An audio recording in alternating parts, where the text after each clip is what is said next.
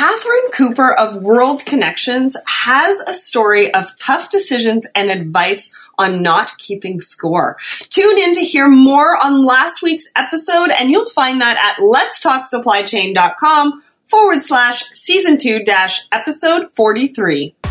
Welcome to Let's Talk Supply Chain. My name is Sarah Barnes Humphrey, and each week I bring you the top supply chain professionals in the industry. You will learn about best practices, new innovation, and most up to date information about supply chain. I believe that collaboration is the future of business, and I have designed this show to ensure you have all the information you need to succeed in business and in your supply chain.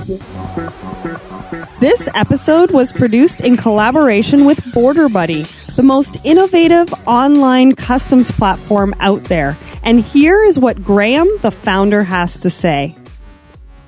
How long does it take you to get a duty rate or guidance on the right HS classification from your current customs broker? With Border Buddy's new revolutionary self-service technology, you will never go traditional again we have created a platform that allows you to get instant quotes on duties, taxes, and customs fees to import your products into North America. To get 10% off your first clearance, sign up at borderbuddy.com forward slash let's talk supply chain. Hello and welcome back to Let's Talk Supply Chain.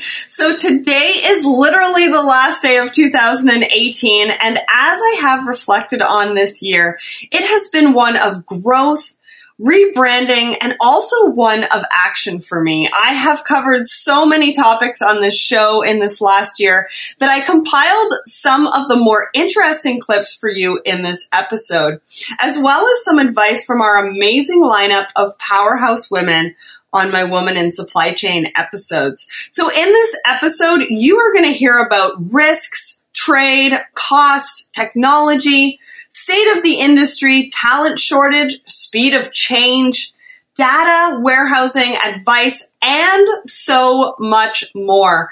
So as we wind down 2018, I hope that you enjoy this episode because I combed through all of the episodes to bring you the best.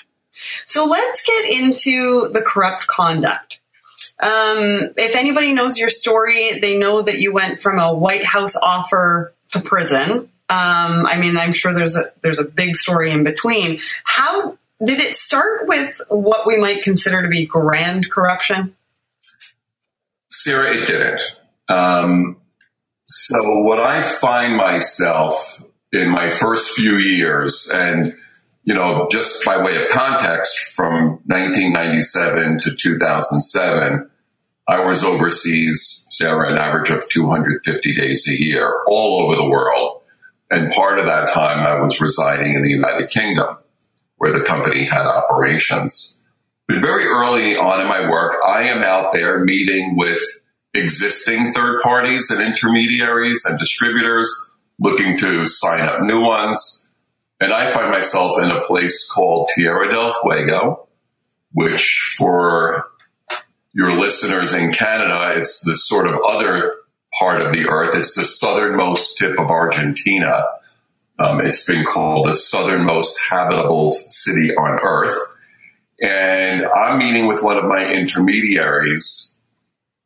And a little bit of a description of this intermediary. I had no indication of corruption or corrupt intent. The sort of things that you might think of as red flags were not evident this is a person that had a bank account in his name, in his country. I had done some small transactions with him. And Sarah, he was doing all the things that your listeners would like their responsible business partners to do. Identify opportunities, um, introduce me to end users to make technical sales presentations. The type of defense products that I was selling um, were highly complex. So those required very technical presentations. And this distributor, this agent is introducing me to end users to make those presentations. He's translating documents where necessary, all good things. And I'm there to talk about a large upcoming tender. And I think it was over maybe lunch or dinner as we're talking about this future business opportunity. He says, Richard, um, by the way, as part of my success and my success fee, because as I said before, Sarah, most of these entities are paid on a success fee basis. He said, I'm paying tolls to win the business. Now, I knew right there what he meant by tolls. And in the next 15 years, I'm going to hear some really interesting words to describe a bride from tolls to making people happy to taking care of people. Um, I read one enforcement action where there were chocolates. Someone else, the people I add to my list now, someone gave me one, they were called sunshine payments. And there's a um, U.S. corruption case going on right now where the jury's trying to understand what the defendant meant by meatballs. All right. So there are a lot of interesting words used in this uh, particular issue.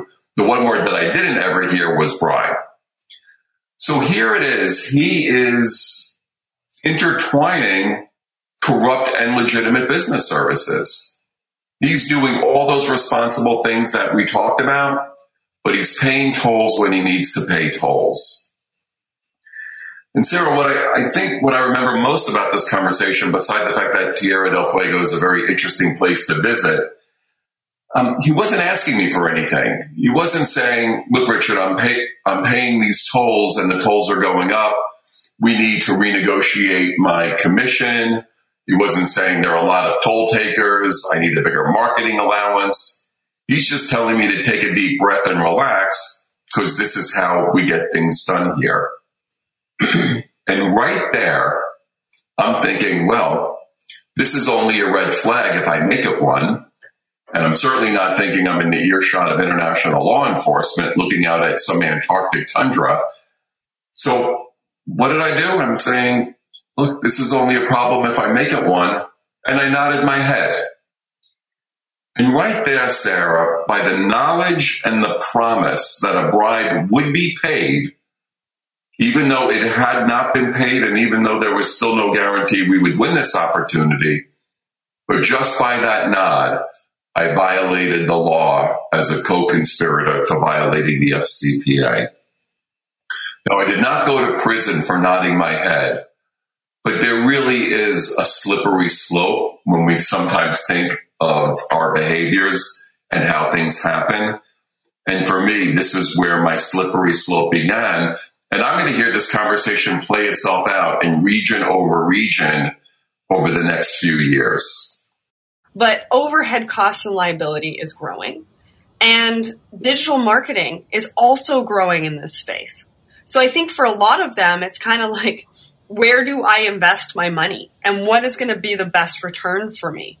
And investing heavily in technology is great, but it also depends on what they're going to do with that technology and how it's going to better help the shipper and the supply chain and you know the international uh, freight forwarding side, the transparency, all of that.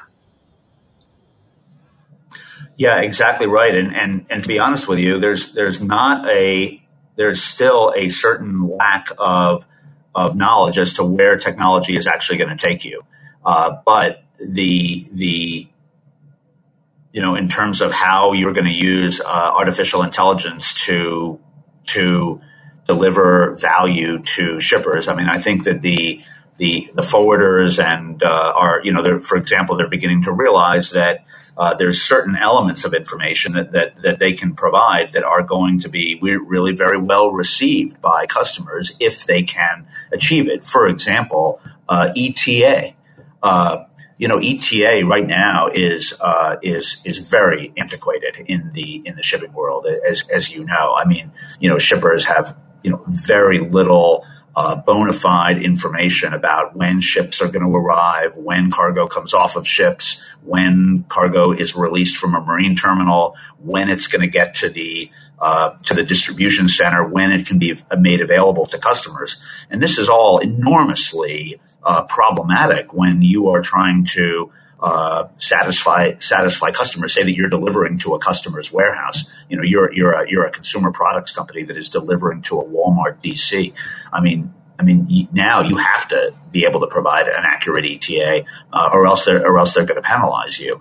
Uh, but it but it also gets to you know much broader uh, uh revenue uh, uh, implications regarding regarding you know you know when you're going to be able to make sales or when you're going to be able to put product up up for sale on, on a website.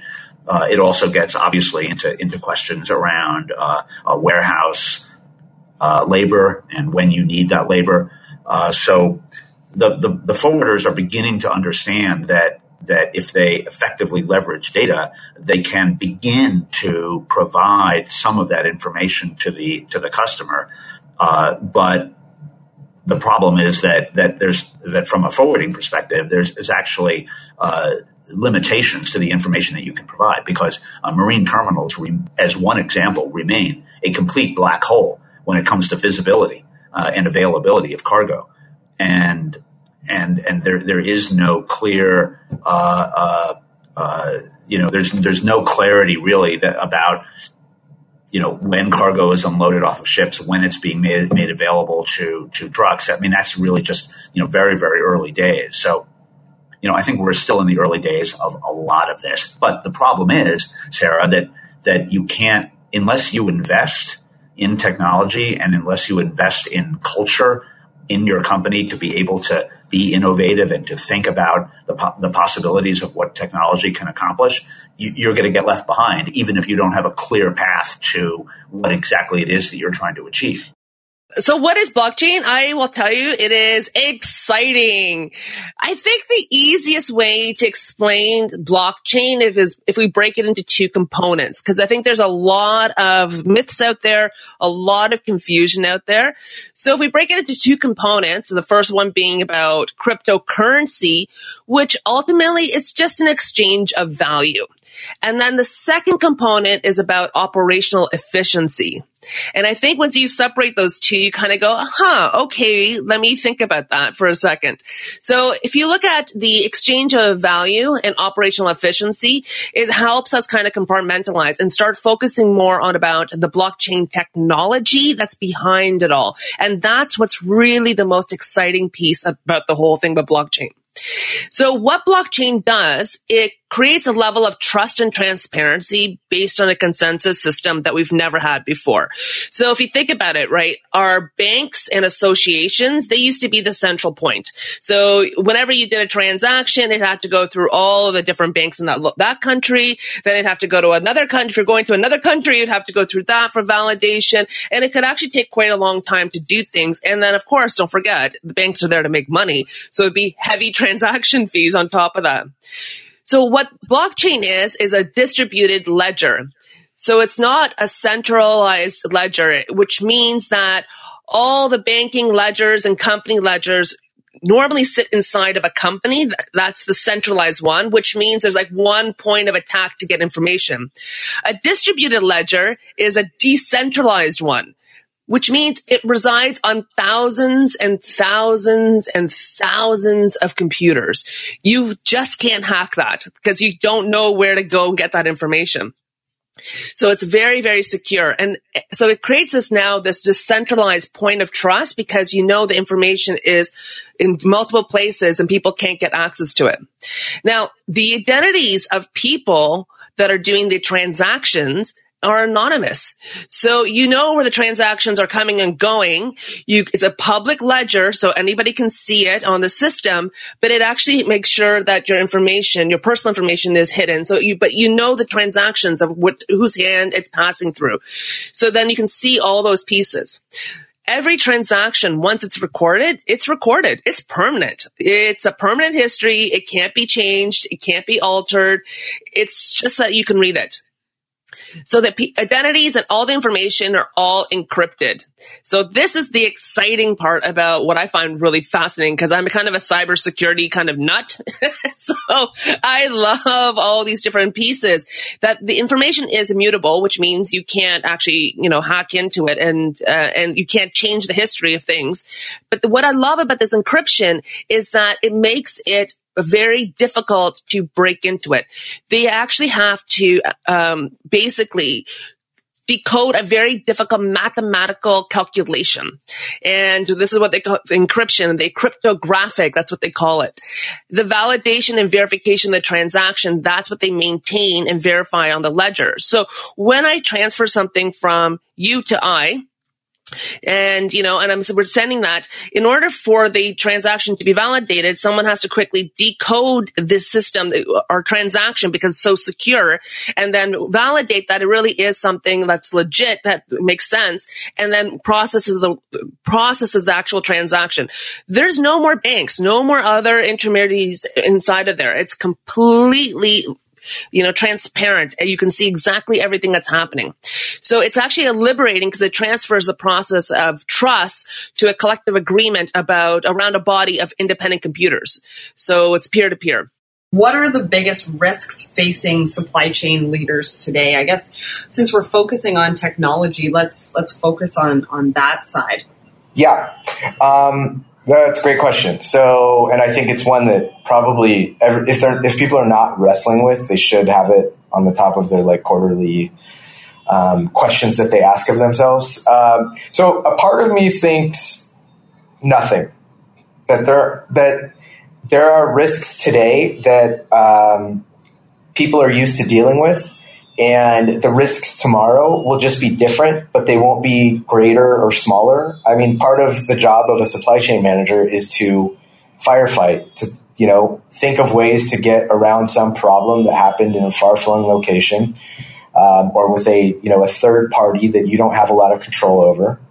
Um, so part of me is like, okay, you know, there's political issues, physical issues, psychological issues about getting stuff from A to B. So it will just be a new set of issues, and and the, the supply chain leaders will adapt to whatever those problems are. Um, but then there's another part of me that thinks, wow, um, there's a lot of, you know, and this gets to what we were just talking about. There's a lot of pretty mundane and pretty rote stuff that people do right now. A lot of data entry, a lot of non-critical thinking kind of stuff.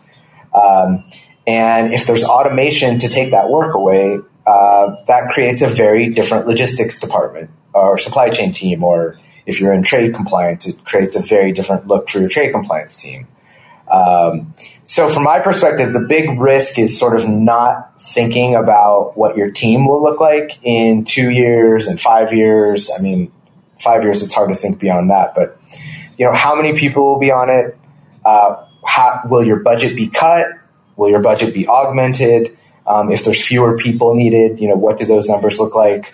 Um, and then how will you as a leader uh, need to interface with like your company's IT resources versus, you know, your interactions today might be mostly with your logistics team and then maybe a, you know a, a, a, executive team that you report into. Maybe you're on that executive team, but you know I think more and more, especially as tech starts to become more pervasive in logistics, you're going to have to start as a leader. You're going to have to start thinking about what your interactions with IT resources, both inside and outside the company, look like more than as much as you do kind of directing your own internal teams. And, you know, part of that is are you going to outsource more of this to like a plug and play 3PL or a consultant? Um, are you going to, or go with like a managed service kind of software arrangement? Um, or are you going to, you know, or, or do these technologies help you get more proficient internally, but you still need less people? And, you know, so what, is, what does your team look like? And, of course, it's not all the same for every company. Um, so I can't give a prescriptive answer right now for everyone who's listening, but it's a question you, you really need to ask yourself. Like, what is your team now? What will it look like in a year and five years based on where tech is going and how it influences your, your part of the world? So, what can they do to diversify? What are the next best alternative markets for US and Canadian importers and exporters? So this is a broad ranging topic, but it's it's um, the first place that we would suggest starting is by simply either working with your service provider or you know the tariffs all available online, but you can you know work with your tariff your your, your service provider to figure out where would these items be duty free from or tax, surtax free from. Um, if I was to import from another country. So, you know, the, every tariff item has duty and tax rates from different countries. Now, a lot of them are grouped together.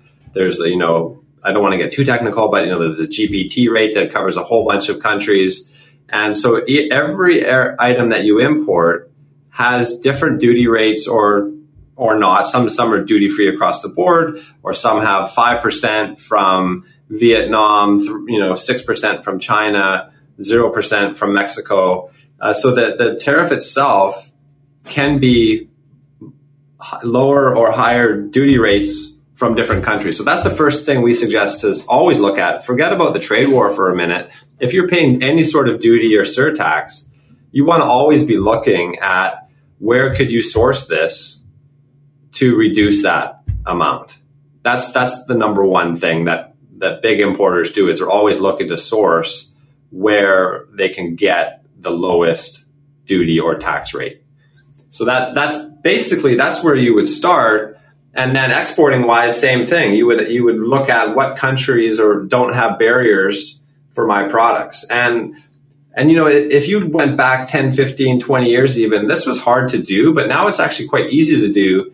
And with all the international shipping companies like, you know, FedEx, UPS, DHL, Purolator, shipping worldwide is not what it used to be. It's so easy. It's just you, you click and pick a different country and all the pricing is included. And, and so it's not as difficult to ship internationally as some people might think it, it would be or could be. Yeah, so I think it's all about taking a look at trade agreements, taking a look at the other trade agreements. I mean, NAFTA is spoken about a lot, um, obviously because it's easier, you know, to do trade between Canada and the U.S. Canada and Mexico, U.S. and Mexico. We're we're all so close. We're all neighbors, um, and that was, you know, obviously the point of NAFTA being created. But there are a lot of really good trade agreements that Canada, especially Canada, has with the rest of the world. I think optimizing supply chain is is maybe a step back um, from that supply chain gain, and then the the um, what we're talking about as far as blockchain. But I think that that's a really important place to start.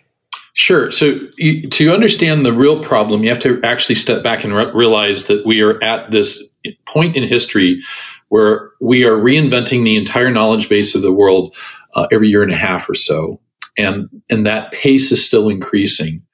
And so the the pace of change is is just exploding, and it's happening at the same time that the that the that the number of choices are also increasing. And um, and what what happens, and the social science on this is just really fascinating. If, if you give people three choices to which you know they do not have the answer, um, better than seventy percent will pick an answer. But if you give people um, seven choices of something to which they don't have the answer, less than 30% will pick an answer. And so when faced with more choices, and that's kind of the world we're moving into is things changing so fast and more choices coming at us, we freeze. Absolutely.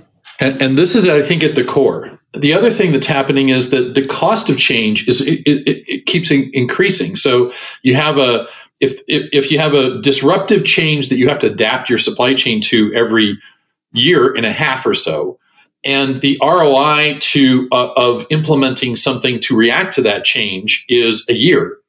Well, you you haven't paid off your investment in making the change by the time you put the change in place because it takes time to implement.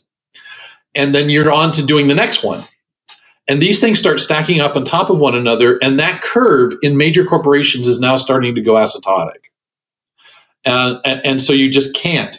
So both the, the human psychology of, of change is against you and the financing of the change is against you. And so you just cannot keep up and can't keep things optimized. Yeah, which we're seeing a lot of. And I think what you referenced in that video also is that because it keeps everything stagnant, everything is staying mediocre. Correct, because that's the only choice you can pick. So what you have to do is go after low hanging fruit. And by definition, low hanging fruit means quick wins. And by definition, quick wins means something you can implement very quickly, but not necessarily something which require would, would be systemic change. And then what happens is that new organizations that are starting up, many times then who don't have these legacy issues and can kind of re envision how stuff gets done, come out of nowhere and just wipe wipe things out. So look at Amazon. I mean, what what, what it's done to supply chain is it moved into the supply chain space. It didn't have these, you know, this history. It didn't have all this legacy stuff. It could reimagine doing things differently, and it had an understanding of technology, and so it could do something totally radically. And it's completely wiping out entire industry segments as a result of its positioning. And I think also what you're trying to say there too, and something that I really, you know, it's kind of my tagline collaboration is the future of business. So it's really, we've gone past that phase of pointing the finger and saying, no, it's your fault. No, it's your fault. You know, in, we're taking a much better, in my mind, look um, at each other to say, hey, I have some of this data, or I have you know, this is what's going on for us. What can we provide to you to help you help us? Exactly. And I mean, collaboration is, I think, key and it's not just externally but internally right? So how can the marketing teams collaborate with the logistics team to also be able to you know achieve results? And what we're seeing there more and more is is is is collaboration. So you know in in the past when there's you know, there's so much money that's being spent to be able to acquire a customer for the first time and then when you lose them you always blame the marketing team, you know, that they did something wrong or it was a problem with the, with the product. But what was never really considered was how the logistics team played a role in that. And what we're seeing more is the logistics team collaborating with the marketing team to figure out if there's exceptions or maybe there was a packaging experience that, that was tainted. So using all that information to really collaborate is, is so important. Now let's go back to talent. Um, it's a big conversation right now. It's a big, you know, topic of conversation. And I think that there's a few ways of, of looking at this. So, what are your thoughts on the talent shortage? Yeah, and, and you know, you've been in, around the industry for a while as well. And, you know, I remember I've been here for a long time, 27 years now. And I remember sort of the olden days. I was thinking about this you know, the olden days where you would sort of, you know, post a job ad, you get hundreds of applications and you had your pick, you know, it was just a, it was, it was a employer's market basically. And, you know, that has completely changed. So we really think about our talent pool as a sales funnel. You know, we, we want to target our ideal candidates. Um, and once we meet with them, it's it's not we don't take it for granted. It's a full sales presentation on how they can have an impact by working with us, um, we have to talk about how they're going to benefit by working with us. Um, you know, it, it's it's a it's totally changed uh, over the last decade or so, and and you know the great companies have been doing this for a long time, but you can no longer just post an ad and and hope that people apply. It's really you have to go and get talent, and you know we we've had we've been really lucky. We've had great people join us. You know, we've had people from multi billion dollar public companies join us because they know that they can, you know, it's a smaller, leaner organization and they can have a huge dent, uh, huge, huge mark in our company. Um, so we really like to try to play offense with, with talent. Um, you can't sit back and wait for them to come to you because really great, like great talent has options. They have a lot of options. They can work in a lot of places and we need to figure out, you know, why would they want to work with us? And, and we have to show them that. So, it's a completely different process than it was 10 years ago. And uh, it's actually quite fun because we're looking at these, um, you know, we're looking at these as prospects. Yeah, so I think another way, and, and something that we can sort of discuss right now, and another way of, of looking at it is, you know, maybe it's not just a talent shortage, maybe it's also a mismanagement of talent. Um, maybe we've got some talent that is already in our companies. Um, doing maybe even some jobs that they've done for a very long time, um, but we need to look at it at a, uh, from a different perspective. Um, you know, what are their talents? What are they good at? And can we take them and put them in a different role within the companies? Because again, with everything changing, um, the roles are changing. So a lot of people are saying, you know, um, admin jobs are going to go to robots, which is fine, but you can't take creativity and st- strategy uh, from robots. Um, and so there's new roles in strategic thinking and creativity that are being, um, you know, taken a look at and started at companies, new roles where you can take some of the talent that you already have, take a look at what they're good at, and maybe put them in different roles so that you maximize the capacity of who you have working for you. Yeah, that's a great point because today we have roles that we didn't have even, you know, 2 years ago or 5 years ago. So the talent requirements are different. But there's also a piece here that I think is important for any business owner. You know, if you look at what's going on in retail and in some case in hospitality like restaurants, the people that are dying and the people that are hurting are the people that have either poor or mediocre experiences. So, uh, you know, re- if you walk into a store and you're not sort of wowed, you're, you're, it's a problem, right? And, and because you're used to going into an Apple store or something and it's just amazing.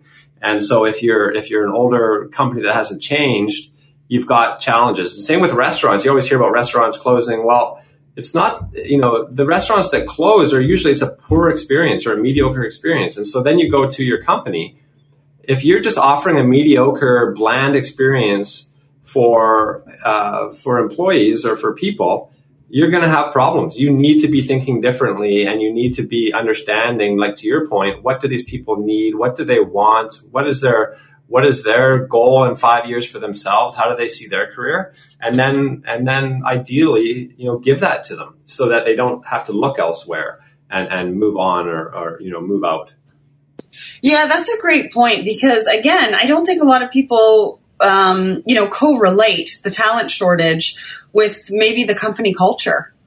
So maybe, you know, before even hiring more people or talking about even talent shortage, it's not only just taking a look at who you have internally, but it's also about how you provide a culture of, uh, so people can thrive. Um, and people can love what they do and love working for the company. And I, and I think that that is also another huge part of that talent shortage let's get to that efficiency point actually that you made. So how can a company sort of measure how efficient their warehouse is? Yeah, well, there's some traditional measures for that, but I'm going to go back to, uh, again, I think uh, because of service levels, order accuracy is going to be one of the primary measures um, that we have of how well we're doing out there. Getting that 99.5% or higher um, accuracy rate is really important. Um, but while you're doing that, in order to get efficiency, you got to make sure you know the measures are going to be pick rates, especially um, as uh, a very important thing. Um, and that should be compared. You know, it's funny. I, I, say this, and then I'll tell you why it's kind of dumb. But you should compare to industry averages because the numbers, and we see this in, in our own business here. The numbers that you get for pick rates are all over the board, depending on what your center looks like, what industry you're in, uh, and obviously the work that you have to do out there. Um, so uh, pick rates is just uh, one one way um, to to figure out if you're being efficient um, in providing a very high accuracy level. Uh, and that's going to uh, actually turn into on-time shipments off your um, shipping dock and hopefully onto the receiving dock or the you know front door of your customer, whichever one it is out there. So there's traditional um, methods uh, of looking um, at efficiency. Um, there's one that a lot of people don't talk about specifically, but I'm going to tell you it's space utilization. Um, and actually, we can look into the future in some sense by looking at what goes on in, in Europe, where space is really tight and they're uh, focusing much, much more on not only technology, but also um, the use of cubic capacity of a building in the most efficient way to house whatever product it is they need to store. So here in the U.S., we're not, we have a little bit more freedom in terms of the space that's required. Uh, but making really good use of that space uh, is going to become uh, far more uh, more important and could be a way of measuring our efficiency. And, and, so, just to go a little further on that space one, because most people might not talk about that, all they say to us is we're out of space. Actually, most of the time, people aren't out of space; they're out of locations. So um, there's a way to measure that, and it has nothing to do with the cubic capacity of a building. You know, if you just measure the four walls and the ceiling and the floor and, and figure that out, that's not it. What it really is is the cubic capacity of the locations, the slots, the bays, whatever your storage media is um, in your building. That's the thing that should be measured. Uh, and the reason I say that is because what we find is uh, in many instances there's a mismatch between the items that are per- put in certain locations and those locations' capacities themselves, where it becomes pretty easy to waste space inside of the product locations in your building. So I think that one should uh, at some point be added to the list of measures of efficiency as once again space gets tighter and tighter here in the US again, the leading indicator being what's going on in Europe, where it's already tight. Why do you think that uh, demand and supply chain planning are so important to maximize the end to end supply chain? Yeah, sure. Look, there's a lot of um, a lot of change happening at the moment. Uh, we're living in this fast, interconnected world, and if we think about you know what actually is demand and supply chain planning, I always use the analogy of a of the sat- satellite navigation, the GPS system in your car you know, if you're a company, your, your manufacturing and your distribution operations, they're the engine room, they're the engine in your car. But the demand and supply chain planning solution, yeah, they're the sat nav. Yeah, the demand system is telling you this is the best possible picture of future sales. This is where you want to go. This is your destination. And the supply planning component, it says, well, if that's where we want to go, this is all the activities we need to do to get there. This is what we need to make, move, buy. This is when we've got to do it within the constraints of what you're able to do and in the most optimal manner. And because things are changing so fast at the moment, you know, in, in this day and age, we have access to unprecedented levels of, of data. End-to-end planning is, is so important you know, to synchronize all of the business operations. You we need to ensure that we don't just synchronize within ourselves, that our sales departments, to our distribution, logistics, uh, manufacturing, and procurement are all in sync. We actually have to synchronize ourselves to the greater supply chain. So we don't have operational silos working independently, not necessarily sensitive uh, to the, to the requirements and to the greater strategic objective of the enterprise. A, a, another analogy I like to use is like an orchestra without a conductor. If you could imagine each instrument being played absolutely impeccably, perfect to the music, however, totally out of sync with the other pieces of the orchestra. And this is why I say that end to end planning, end to end synchronization across the supply chain is so crucial uh, in this day and age. How are stores changing? Yeah, I think I think you nailed it. You know, they, they're basically turning into distribution centers or pick and pack operations. You know, or cross docks. It's it's actually amazing when you go into a store now. Um, you know, they're they have employees walking around picking items which sounds crazy. It sounds, I shouldn't say it sounds crazy. It sounds before they used to take the items from their back warehouse and put it on the shelf and the consumer would take it off and put it in their cart and, and walk to the till. Now, because of pickup and delivery, so a lot of, a lot of grocery stores, retail stores are offering in-store pickup or even delivery and they're using their stores as warehouses uh, or, or dis- distribution centers. So you walk into a grocery store here in Vancouver where there's a lot of online delivery, a lot of online and, and grocery delivery. The people are walking around with carts and baskets, pulling stuff off of the shelves that they just put on and are doing a pick and pack. It doesn't even go through the till. It goes out another warehouse door. And then they are, they have sort of a dedicated pickup zone or, um, because you can also do pickup, not just online delivery. Um, so the whole store is changing. It's changing into just what you said. It's changing into a logistics operation where they have to figure out how to pick and pack, store, and and have ca- cars show up and open their trunk and pop the groceries in. Absolutely. Yeah, there's a couple of examples. So I was talking to a friend of mine and uh, she was on her way home from work and she just she was telling she got out of the car. She was still talking to me.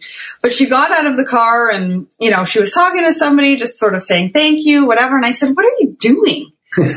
And she's like well i went to pick up my online order. I order i found this um, company out of the uk that has amazing clothes and i can't get them for that kind of price here and she's like, I order from them all the time. So I, but I don't want them to deliver to my house because I'm never home. I'm at work.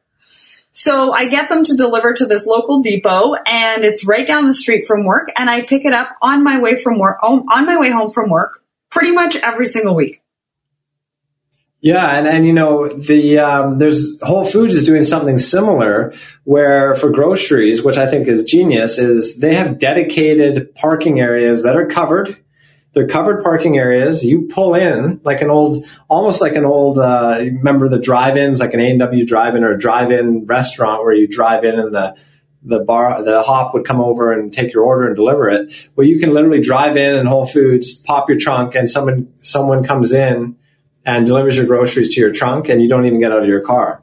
And Walmart just just uh, announced in Canada that they're redesigning a whole bunch of stores in Canada for this very reason. They're going to have dedicated parking areas for pickup, and also they're going to have dedicated areas inside their store. So if you're doing online orders or online pickup or online returns, you don't have to go through the normal channel because it's a completely different model, right? You you can't show up with a till with a box that says this is the wrong size T-shirt or this was the wrong size television or whatever you ordered on Walmart. You need to be in a separate area that's dealing with a, this whole separate system. So their stores are becoming multifaceted, not just for people that are walking in and, and using the traditional way. They're becoming, you know, warehouse and distribution centers. So, why is it such a challenge then for companies to find a way for systems to work together? The the really hard part is not actually the technology. If you put a couple smart IT people together, they can figure out how to get the ones and zeros in a bill of lading from one system to another. The people part of it and the project management is extremely difficult. And it takes a lot of discipline and it's a very different mental approach than a company has if their job is to move freight uh, which is a very transactional kind of sequence thing, uh, kind of hurting the cats of all of these trading partners and their software providers, and sometimes even a third tier of software providers. That's what makes it really hard, right? And and being disciplined to take the meeting minutes, have the calls, uh, do all of the collaboration kind of pieces that are human is really the thing that I think is where most companies fall apart when it comes to integration. Uh, you know, they they let the the status calls kind of peel off, or they're not reporting back to executives properly, and projects lose a lot of momentum and they take a lot longer. Um, to me, that's really the fundamental thing. And then you know the tech is is it's hard. And, and, you know we've done a lot of things to make ourselves faster using the cloud and serverless and microservices and all these buzzwords that aren't even aren't even our industry's buzzwords. There's a whole nother set of cloud buzzwords that we use. But um you know that stuff is really secondary to to having the people process down. When you think about supply chain, what are the three biggest challenges facing supply chain professionals today? Well, I think first and foremost, the biggest is is the speed of change, and, and change has always been a part of organizations. And for a very long time, supply chains were seen as a cost of uh, cost center. It's a cost of doing business. I have to have it in order to uh, service my customers, regardless of the industry that I that I serve. But but today, the supply chain is really that secret competitive weapon and the supply chains that are tuned to best meet customers' needs offer advantage in the marketplace that are difficult for companies to, to copy or to deliver. You know, for example, you could change prices pretty easily, or you could change your assortments fairly easily, or, or you could change your ingredient mixture of a product or those things. But changing your supply chain and being forward thinking enough so that that supply chain is a competitive weapon is very difficult and is not an overnight task. So, I, so the rate of change has put an intense amount of pressure on supply chains. I think, secondly, it's that the supply chains are expected to do more with less, and they're expected to do it faster and cheaper. And a lot of different um, pressures by organizations that are helping industries understand the possible, the art of the possible, are really applying pressure to the supply chains to do what they were not initially designed to do. And so they really need to be done differently. And then finally, it's, it's the whole challenge of positioning the supply chain so it's prepared for the unknown. How do I accomplish things that I don't know are going to happen? And how do I make sure that I can accommodate for disruptions in supply or changes in demand that were not expected. I think those are three big challenges facing supply chain organizations, regardless of industries. So well, it, it is, and it, the, the cost is really. I'm sorry to cut you off there, sir, but um, the cost is extinction. The, the, cost is that your business won't actually survive because um, you can you can do these kind of incremental changes and go for the low hanging fruit on things for a while, but we're getting to a point where where um, the ability your ability to kind of eke out of uh, an existence becomes harder and harder and harder to do that because you end up with suboptimal long-term results in in favor of short-term benefit that uh, are these a stack of band-aids at the top of it and, and, then eventually what happens is you cannot compete with some new startup or some new entrant into your market and, and you, you become extinct so that concludes the first part of this episode. And I want to let you know who you heard from because you'll be able to go and check out these episodes on the podcast page at letstalksupplychain.com. So you heard from Eric at JOC in episode 24, Graham of Border Buddy in episode 23, 29, 36, Scott at Sweetbridge in episode 26, Hannah and Jory of Intelligent Audit in episode 28, Dan of Optricity in episode 32, Sean of Dynasis in episode 33, Brian of Chain.io in episode 38, Kevin of JDA in episode 40, Julian Sapna in episode 15, Peter of JOC in episode 12, and finally, last but not least, Richard Bystrong in episode five. And remember, if you'd like to hear more of these episodes, go and check them out on the podcast page at letstalksupplychain.com. So let's not waste any more time. Let's get into the second part of this episode, and that is to highlight some of the women in my supply chain series. They gave us so much great advice. They were authentic about their journey to success. We talked about everything from where they started how they got to where they are and what they are doing now. So you will hear from Irina Roska, the supply chain queen herself, Sheri Hinish, Lori Benson about diversity, Ashley DeCheck, Ellen Voie, president of Women in Trucking, Sheila Benny, and Kelly Saunders. You might need a paper and pen for this one because they are giving us some great advice, not only for women in supply chain, but supply chain professionals in general. And they even give us advice for the new entrants coming into our industry. So check it out and hope you enjoy. So then um, it takes me into my next point, right? Because we, we talk about women in leadership roles, but we they've got to start somewhere. Um, we've got to talk about hiring and promoting women. Um, women, I was just actually listening or actually reading "Lean In" by Sheryl Sandberg, and I love, I love, love, love the book. It it's very thought provoking. It it showed me a few different things that maybe I've done in my career that I didn't really think much of. And you're right, you know, women take risks a lot differently. Um, and they also handle promotion and uh, getting hired a lot differently, negotiation, et cetera, et cetera. So, what should HR and organizations consider when hiring and promoting women? Well, I'm glad you asked that because we, I'm always on the lookout for good speakers for our conference. We just wrapped up our third Women in Trucking conference, and we had over 500 registered people. About 90% are women, but there's men as well. But over the last couple years, some of our speakers have included Sarah Laschever, who wrote a book called Women Don't Ask. And she talks about negotiation skills. Negotiation is more uncomfortable for women because we're more collaborative, where men look at negotiating as hey, this is fun. This is a game. Let's see what I can, you know, get that, you know, out of this other person. Um, but for women, it's more like, no, we want everyone to win. You know, we want everyone to be happy when we walk away from the table.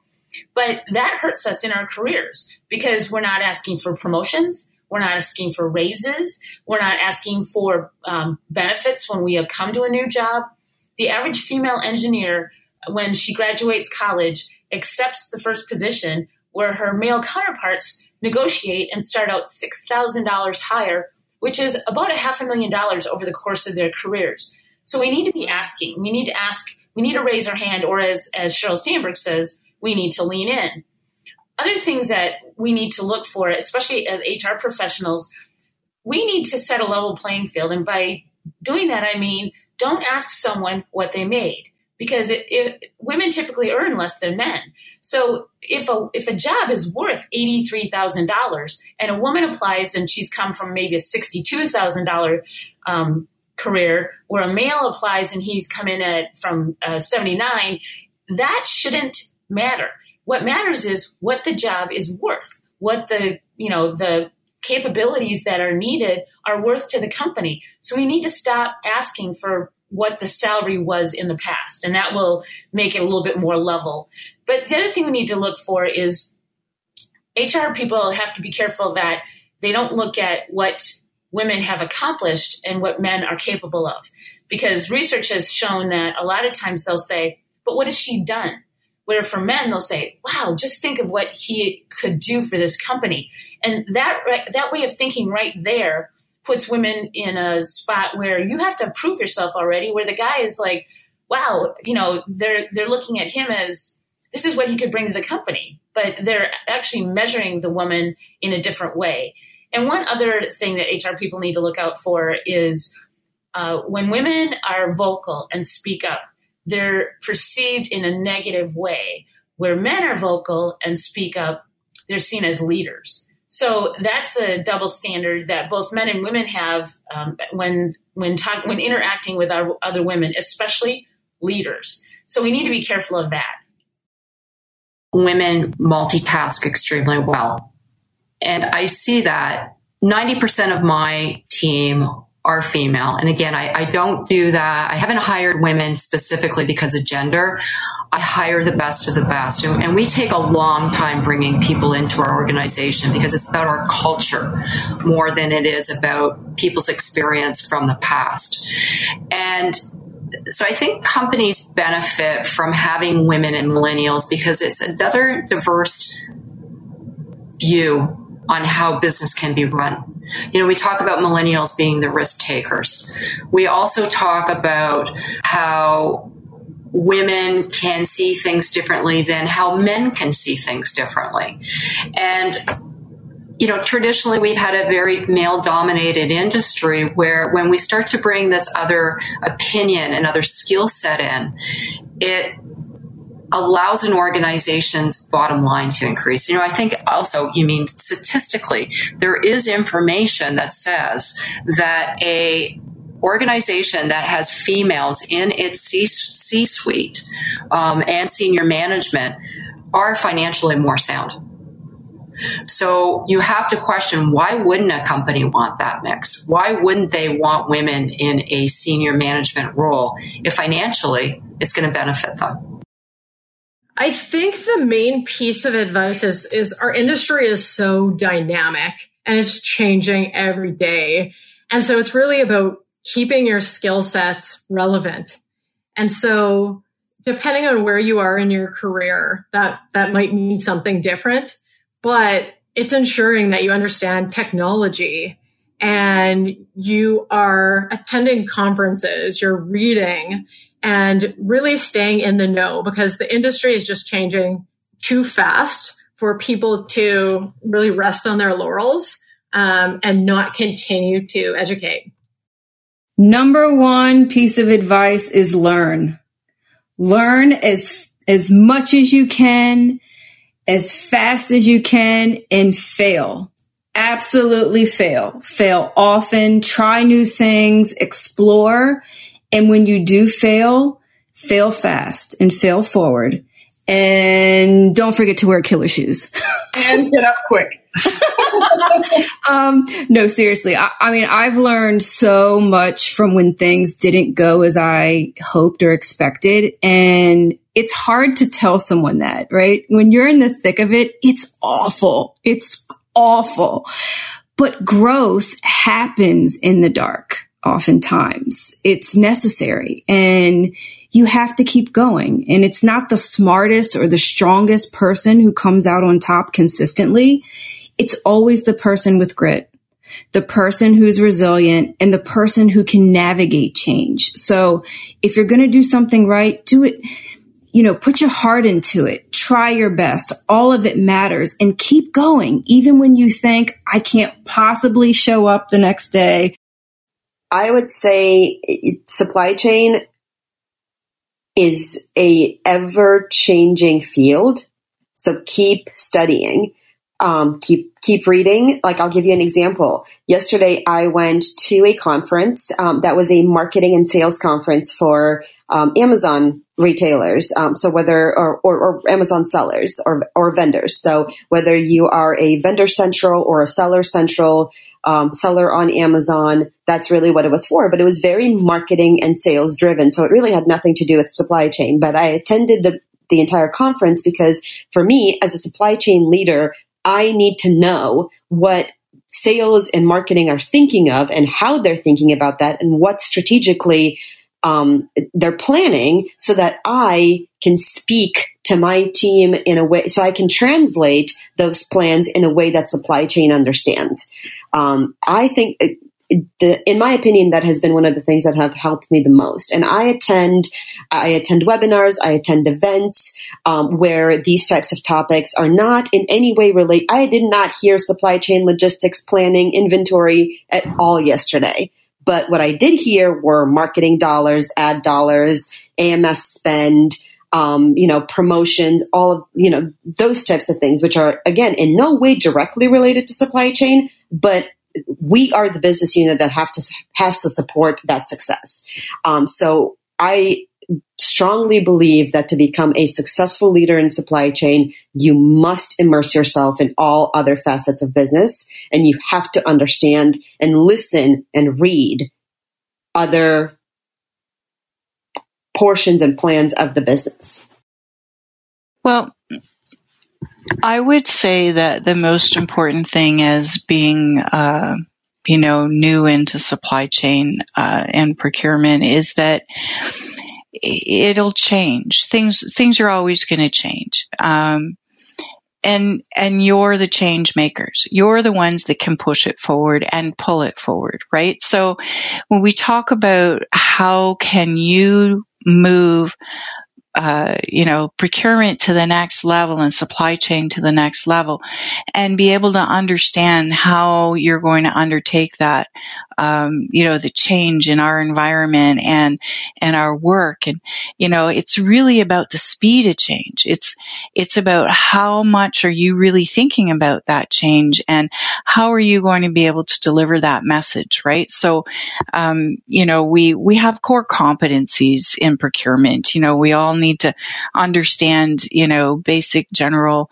uh, goods and, and and services and law and you know negotiation and processes and fairness and you know and and just you know understanding the value of our suppliers and whether or not they're you know going to be long term suppliers. How do we build a good partnership?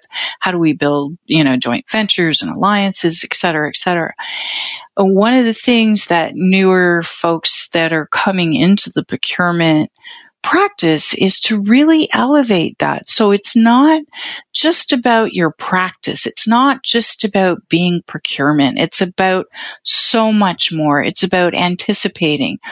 It's not, um, just that one piece or that one element that you might be able to bring. It's about all of those other things. Like, you know, here's an idea that I have that might actually help, you know, bring in, in more value to what we're, what it is that we're trying to get out on the market. Or maybe it'll help diversify because this is a need in that market that we're not addressing. Or here's a different way we could do something. You know, I mean, I, I remember having a conversation with an individual about their their um, product. And, uh, and I said, well, what are you going to do about bringing stuff into the warehouse when, you know, there might be a retail storefront where you're just going to, you know, have three or four colors and maybe a few different sizes or something. And then people could pick from that, but you're actually just going to print it with a 4D printer in the background. Like, you know, procurement, are you thinking about that? Are you thinking about how is it going to change? How, how are these things going to change? Because what exists today, if you give it two to three years, it'll be completely different, you know, and, and when I started my career in supply chain, um, yeah, I mean, we, we moved and shaped and we changed the world. We brought procurement to a different level within our organizations. Now it's up to the new generation to now think about how do you create that agility? How do you create that value in the organization? It isn't just about a cost benefit. It's about so, so much more. And, you know, and I think that the new practitioners in procurement really do need to take that and and grab it and and really utilize that to change uh, the practice of procurement and supply chain. Oh goodness. Um, let me think. What do I wish I had known? Sometimes I think it's good as a younger person to not always know because then maybe we'd be a little too afraid to keep plowing forward. Um, but seriously, if if I had known earlier on not to doubt myself quite as much, um, I think that would have been helpful. So I think. Uh, you know, I would encourage younger people, uh, just in general, um, learn earlier to have a little more confidence. And maybe today's generation, you know, a lot of them I see, uh, they do have confidence. I think the exposure to knowledge um, in a very rapid uh, format uh, gives them more confidence. You can you can access information very rapidly. So when I was coming along, um, you had to you had to absorb knowledge in different ways. You had to gr- you had to grow your experience base differently. Um, so maybe that isn't as much of an issue for younger people today. They seem to build their confidence levels uh, at a faster pace. For me, if I had realized that I was technically more astute at an earlier age, I think that would have helped me. I, I think that I didn't understand that soon enough. And, and honestly, I, I am, I am a competent, technically astute leader who is ready for challenges maybe a little earlier than than I give myself credit for. And and maybe that has to do with being a woman. And I think as women, especially in my generation, we need to come to grips with the fact that we are in a position where we're ready to take on challenges perhaps a little bit sooner than we give ourselves credit for. So those are just some of the golden nuggets we heard from our guests in 2018. I hope you enjoyed the, the show as much as I enjoyed producing it. And I will work even harder in 2019 to bring you new vendors, new innovators, powerhouse women, and new hot topics. Plus, stay tuned as I launch my Woman in Supply Chain blog series so that I can recognize more women in the industry and I will be launching a new video series about business and supply chain. I cannot thank each and every one of you enough for listening, sending me your reviews, your questions, connecting with me, sharing the show with others, and just being there and being a great audience. So thank you, thank you, thank you, thank you. I wish you all nothing but the best in 2019. And as I finish all the episodes, just remember everybody, ship happens.